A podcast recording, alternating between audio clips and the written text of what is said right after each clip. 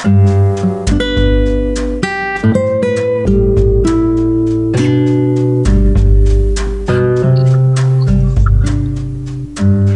teman-teman, kembali lagi dengan Opini Podcast. Ini merupakan episode kedua dari Opini Podcast yang sebelumnya itu di episode pertama kita membahas tentang musik. Di episode kedua ini kita bakal membahas tentang aktivitas apa sih yang dilakukan selama di rumah aja. Nah, uh, kali ini tuh aku gak sendirian. Jadi kali ini ditemani sama seorang mahasiswi. Boleh dikenalin dulu gak namanya siapa gitu? Boleh banget dong. Nama aku Kurnia Ika Kemala. Tempat tinggalnya mungkin? Uh, tempat tinggal aku di Gedong Kuning, daerah Rejowinangun. Itu kalau perlu langsung aja apa? Jogja gitu, langsung aja Jogja. Maaf maaf maaf.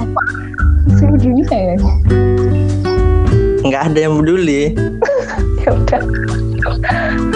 Nah, menurut kamu nih apa sih uh, kegiatan yang baik di dilakukan selama di rumah aja gitu?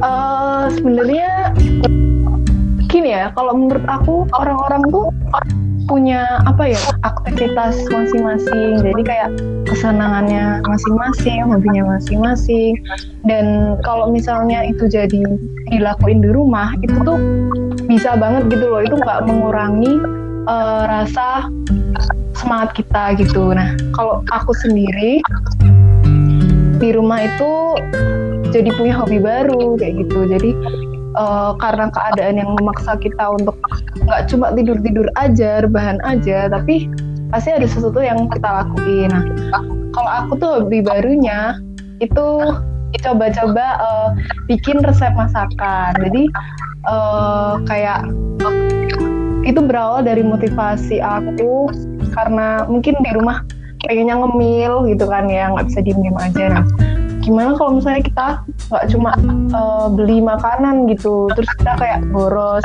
Nah, tapi kita bisa bikin sendiri dari rumah gitu. Nah, terus aku kayak lihat-lihat tutorial di YouTube, terus di Google, terus gimana caranya buat, terus bahan-bahannya apa aja kayak gitu. Oh gitu. Iya. Yeah. Ini kan kamu mahasiswi ya? Betul. Udah semester berapa sih? Aku semester enam. Semester udah oh, gitu. tua. Eh, tua sih. Kamu uh, ada nggak ngerasain kayak efek dari covid sembilan belas itu yang paling berasa di keseharian kamu apa sih? Hmm, yang jelas uh, kita setiap hari ngelakuin aktivitas di luar pasti. Uh, kita juga kuliah selalu. Dan itu uh, beda banget ya rasanya kalau di rumah itu. Ya bener-bener mungkin awal-awal kita ngerasa nyaman, terus kayak santai, nggak ada kerjaan, terus bisa uh, pokoknya nggak ada sesuatu yang rutin kayak gitu. Nah tapi setelah lama-lama itu tuh ngerasa nggak nyaman juga, maksudnya kayak kita uh, jadi males-malesan, terus kita cuma uh, rebahan-rebahan aja gitu. Nah itu tuh berubah banget sih menurut aku. Jadi kalau misalnya kita sebagai orang yang uh, tergolong masih muda, cuman nggak uh, bisa berinovasi untuk cari kegiatan, itu pasti kita bakal ngerasa nggak bisa nyaman gitu di rumah aja. Kita pasti ngerasa bosen. Nah makanya itu kita sebagai orang-orang yang maksudnya mahasiswa gitu ya, yang biasa produktif, kita harus cari kesibukan kayak gitu yang bisa kita lakuin di rumah. Salah satunya tadi itu ya uh, masak, mungkin belajar masak ya. Iya betul. Berarti kamu belajar masak doang di rumah? Uh, Sebenarnya ada hal lain sih kayak. Uh, Bukannya kamu itu ya main musik ya? Iya. Kayak kadang-kadang sih main musik. Kenapa nggak itu aja buat YouTube? Kenapa ya? Aku juga nggak tahu sih kenapa aku lebih tertarik bikin masakan daripada main musik. Padahal aku uh, udah ada basic gitu di musik.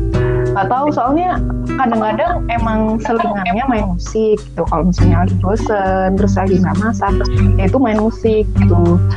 Tapi lebih banyak ke masak sih. Tahu. Oh gitu. Iya. Berarti uh, kamu masih ingat gak selam, uh, dari awal kamu di rumah aja tuh udah berapa lama kira-kira? Uh, udah kira-kira ya? dua bulan Tiga, hampir tiga bulan kan kita dari April, Mei, Juni, udah hampir tiga bulan. Tiga bulan. Terus kan kamu tinggal di Jogja nih. Iya. Yeah. Kondisi Jogja selama pandemi ini gimana sih? Sepi atau gimana gitu? Yang paling kamu rasain?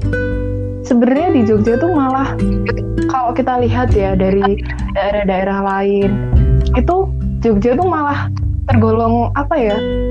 Nggak yang riuh-riuh banget, maksudnya Jogja tuh pasti santai-santai aja, kayak nggak ada P S B B gitu. Ya memang sih jalanan memang terlihat sepi, terlihat uh, nggak ada orang, cuman nggak se apa ya, nggak seperti kayak di daerah Jakarta, daerah P S B B lainnya yang memang benar-benar sepi banget dan itu ketat banget protokolnya. Nah, kalau di Jogja tuh masih tergolong yang uh, dia mematuhi peraturan tapi nggak terlalu yang uh, sepi-sepi banget gitu jalanan. Masih ada orang uh, lewat-lewat, si toko-toko juga buka kayak gitu. Masih ada pulang kampung deh ke Jogja. Iya. Soalnya emang di kamu nggak kamu nggak pulang kampung? Kamu di Jogja. Mohon maaf. Kamu nggak banget ya, nggak enak banget. Eh, enak dong, malah nggak nggak harus pulang kampung. Tinggal di Jogja, kampungnya di Jogja. Nah, kamu masih ingat nggak uh, terakhir kali kamu keluar rumah itu kapan sih? Uh, aku sebenarnya nggak yang di rumah terus, maksudnya aku di rumah terus, cuman kan kita pasti kebutuhan tuh uh, habis terus ya, kayak misalnya kita udah seminggu nih di rumah atau dua minggu, nah pasti kan uh, kayak kebutuhan sehari-hari kita menipis. Nah saat itulah kita misalnya aku sama uh, adikku atau aku sama ibuku itu keluar pergi belanja belanja buat kebutuhan sehari-hari. Nah terus nanti ulang lagi, jadi nggak pergi-pergi, jadi ke kesualayan lo untuk belanja kebutuhan, terus ya udah pulang lagi. Oh tapi nggak, maksudnya setelah beli itu nggak keluyuran kemana gitu? Nggak, nggak boleh juga. Tapi emang di Jogja itu kayak tempat-tempat buat nongkrong, tempat wisata tuh emang ketutup gitu ya atau gimana sih? Uh, Sebenarnya di Jogja tuh yang aku bilang tadi, yang aku bilang tadi sih, jadi kayak Uh, banyak yang tutup memang, cuman masih aja ada yang buka beberapa gitu. Jadi uh, Jogja tuh malah kayak nggak nggak ada COVID gitu. Kadang orang-orang juga masih belum pakai masker di jalan, atau aku kadang lihat orang masih nongkrong-nongkrong kayak gitu. Jadi di Jogja tuh memang karena uh, angka positifnya sedikit ya, dan dua hari berturut-turut ini tuh Jogja uh, nol kasus. nol kasus positif COVID. Nah, jadi itu yang membuat mungkin orang-orangnya uh, emang udah saling menjaga gitu ya. Jadi, jadi santai aja bawaannya, nggak yang kayak di daerah P S B B. Kalau di tempat kamu nih, di lingkungan kamu udah itu ada yang positif atau gimana? Uh, di radius tiga kilo itu ada sih, sempet tuh ada yang positif, cuman aku nggak tahu daerah mana. Aku cuma cek di website dan dan setelah itu juga maksudnya nggak ada yang positif lagi yang menyebar gitu, nggak ada. Jadi kayak cuma uh, beberapa banget gitu di titik-titik tertentu. Orang yang kamu kenal nggak ada yang itu? Enggak, nggak ada. Nggak ada. Iya, nggak ada. Untung, untung. Ya kan uh, katanya itu selama di rumah aja ini lebih itu ya, lebih konsumtif gitu. Menurut kamu iya nggak sih uh, ketika di rumah aja itu kita lebih konsumtif? Sebenarnya itu tuh tergantung sama uh, kebiasaan masing-masing orang dan gaya hidup masing-masing orang. Jadi uh, memang ada yang jadi orang misalnya biasanya dia keluar makan, nah sekarang dia di rumah aja jadi harus uh, gimana caranya dia bisa tetap makan bisa tetap makanan dari luar, misalnya harus um, pesan GoFood dan lain sebagainya. Tapi kalau aku malah keluargaku tuh udah kayak membiasakan kami semua untuk uh, gimana caranya kita masak sendiri tadi. Jadi gimana membuat makanan-makanan dari luar itu bisa kita buat sendiri dengan tangan kita sendiri. Jadi lebih sering masak daripada jajan, walaupun memang kadang-kadang pengen juga jajan gitu, tapi cuma sekali dua kali aja. Kalau yang kayak belanja online gitu kayak di Shopee, di Bukalapak, kamu nggak itu? Nggak suka selama di rumah aja? Uh, karena memang mungkin aku jarang sih ya belanja barang di online, karena uh, misalnya baju nih atau sepatu itu kan susah ya. Kalau aku tuh orangnya nggak mau kalau uh, cuma pakai ilmu perkiraan gitu, jadi bener-bener harus nyoba kalau baju sama sepatu. Jadi ya nggak pernah gitu jajan dari luar, cuman mungkin ada keperluan lain kayak misalnya beli casing H P gitu-gitu bisa sih uh, belanja dari marketplace. Kalau misalnya kan tadi kan kamu uh, selama di rumah aja belajar masak gitu, nah ada nggak skill lain yang kamu latih selama di rumah aja? Hmm. Nah selain tadi kan aku juga kalau bosen main musik. Nah terus uh, adikku itu kan dia tuh uh, apa ya suka nyanyi lah, hobi nyanyi. Dia juga hmm. sering nyanyi di mana-mana gitu kan. Nah uh, dia tuh beli suatu apa ya kayak alat rekaman gitu loh, recording gitu. Terus ada sound cardnya gitu-gitu. Jadi Uh, kayak recording di yang di artis-artis gitulah. Nah terus akhirnya ayahku kan beliin. Jadi di masa pandemi ini kita bisa produktif dengan memakai itu gitu. Nah terus aku kadang iseng-iseng coba gitu nyanyi pakai uh, alat recordingnya adikku gitu. Padahal terus alatnya rusak. Apa? Terus alatnya rusak? Enggak sih, enggak. Untungnya enggak pecah ya, ada suaraku. Tapi emang ya suaraku enggak terlalu bagus-bagus amat, emang kan daripada diem-diem aja, maksudnya dicobalah barang mahal kayak gitu. Nah kan tadi kamu bilang udah udah lama ya, udah t- sekitar tiga bulan ya kamu di rumah aja? Hampir, hampir. Hampir tiga bulan gitu. Hmm. Kamu udah ngerasa bosen nggak?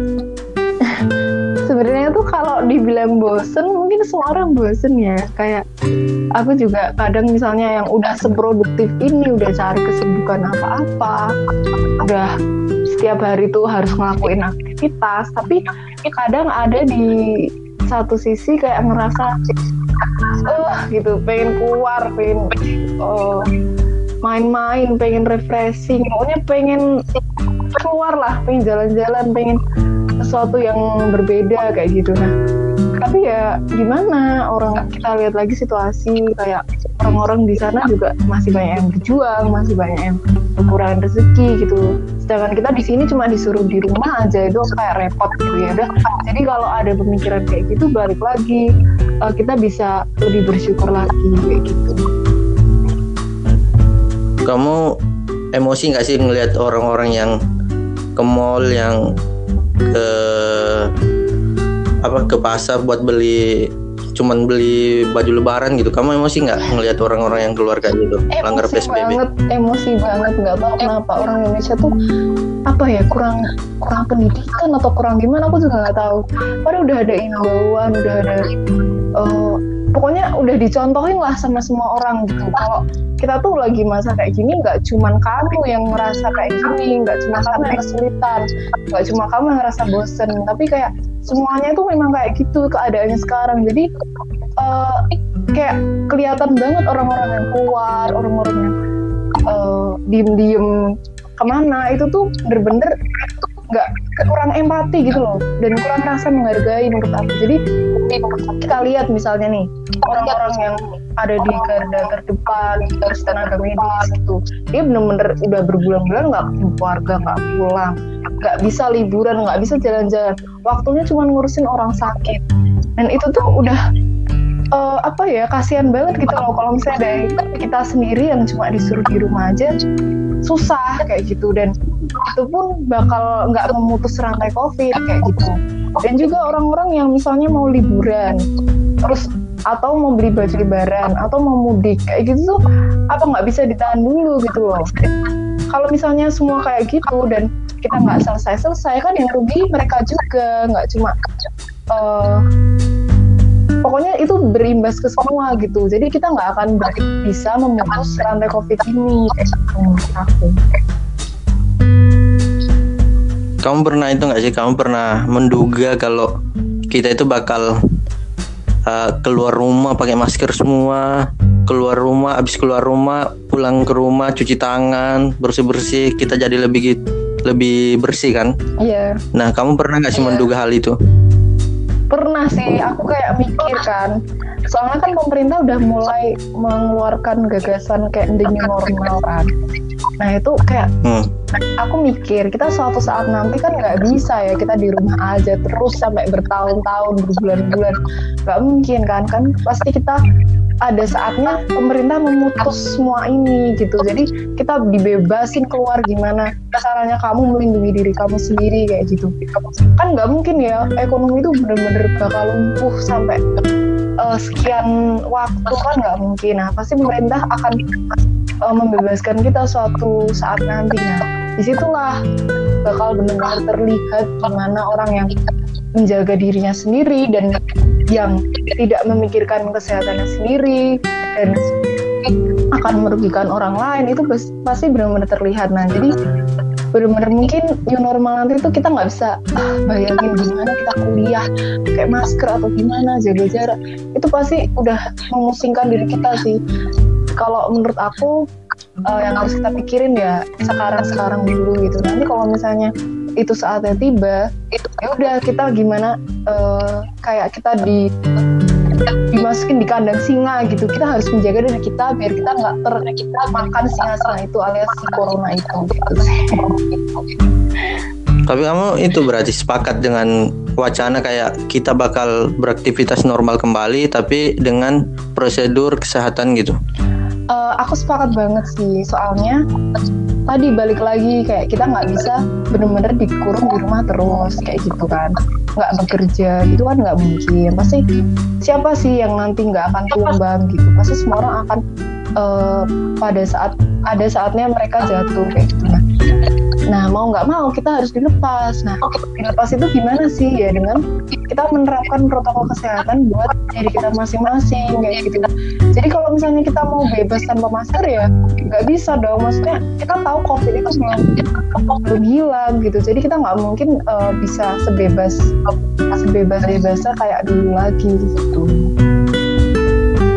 Tetap ada itu ya, jaga jarak dan sebagainya. Iya benar banget. Nah kan katanya sih kalau kan kamu nih mahasiswi kan, jadi katanya kalau kuliah nanti itu kemungkinan mata kuliahnya berkurang, terus kelasnya dibatasin, jadi jumlah orangnya dibatasin. Nanti eh, setiap matkul itu bisa dua kali masuk atau tiga kali masuk, jadi matkulnya dikurangin tapi eh, satu matkul itu bisa dua kali kelas gitu. Karena orangnya dibagi dua. Hmm. Kamu sepakat nggak nanti kalau misalnya sistemnya kayak gitu? Agak gimana ya, mungkin uh, aku ngerasa kayak sulit sih beradaptasi buat yang kayak gitu, kelas-kelas baru, terus cara cara kita baru kuliahnya atau belajarnya gitu. Cuman uh, aku tetap menyerahkan semua ke apa namanya kampus yang bersangkutan sih, kayak mereka pasti punya caranya sendiri untuk merencanakan dan memikirkan gimana caranya kita bisa kuliah lagi dengan nyaman. Uh, walaupun harus di tapi aku, kenapa? Tapi aku kasihannya ke kayak anak S D gitu loh, anak sekolahan yang pasti mereka nggak nggak ngerti yang namanya, bukan pasti sih, kemungkinan mereka nggak ngerti yang namanya physical distancing. Uh, pakai masker, nggak mungkin mereka pakai masker terus kan selama di kelas atau sebagainya. Iya ya, aku juga nggak kepikiran sih kalau itu. Kayak anak S D kan belum tahu ya, kayak belum sadar tahu gitu loh gimana harus mereka harus melakukan sesuatu untuk uh, social distancing itu. ya gimana ya, mending mereka masih sibuk bermain gitu. Ya, dan juga misalnya uh, kan mereka mungkin masih teledor gitu kan, masih kayak bercanda-bercanda sama temennya, kayak uh, ya gimana ya, kalau mungkin guru sih itu adalah yang paling penting mungkin. Nah yang terakhir nih, apa yang ingin kamu omongin ke orang-orang yang masih keluar rumah tanpa alasan tertentu, alasan uh, kerjanya cuma nongkrong doang dan sebagainya gitu, apa sih yang ingin kamu sampaikan? Hmm, pertama, uh, kalau kalian udah punya pemikiran kayak gitu dan kalian udah mulai mencoba-coba untuk keluar, ingatlah sama beberapa hal ini. Tenaga medis salah satunya, kayak mereka masih nggak ada waktu buat mikirin diri sendiri sekalipun, dan mereka tuh sangat dekat terhadap resiko terkena COVID ini gitu. Jadi kita uh, hargai mereka gitu. Kita bisa aja kan kena sakit COVID dan mereka yang harus merawat kita. Nah kalau misalnya mereka semua nggak mau jadi tenaga medis, siapa yang mau jadi uh, yang merawat kita semua kayak gitu. Jadi hargai mereka dengan cara kita di rumah aja. Yang kedua, pikirin bahwa semua orang ngerasain ini. Mungkin ada yang lebih parah, ada yang nggak bisa kerja, harus jual ini, jual itu. Nah, kita pikirin orang-orang yang bener-bener udah nggak tahu mau makan apa besoknya kayak gitu. Jadi kita uh, bersyukur karena kita masih bisa uh, survive. Makanya kita di rumah aja. Dan yang aja. Dan yang ketiga, kita bisa melakukan sesuatu yang produktif dengan di rumah aja. Itu banyak banget yang bisa kita lakukan. Tinggal kita cari uh, cara, misalnya kita googling atau kita lihat YouTube, apa sih yang bisa dilakuin di rumah. Dan itu kita bener-bener niat dari hati kita gitu. Jadi uh, nggak nggak ada yang nggak mungkin kayak gitu. Oke, okay, uh, itu tadi pertanyaan terakhir ya. Makasih atas waktunya. Sama-sama. Hmm, mungkin segitu aja. Iya. Yeah. Nah, uh, teman yang udah dengerin, itu tadi kita ngobrolin tentang aktivitas yang dilakuin selama di rumah aja dan gimana sih kita bakal beraktivitas kembali dengan hidup berdampingan dengan COVID ini gitu. Betul. Nah, sampai di situ aja untuk episode kedua. Nantikan episode-episode selanjutnya dari Opini Podcast. Bye. Bye.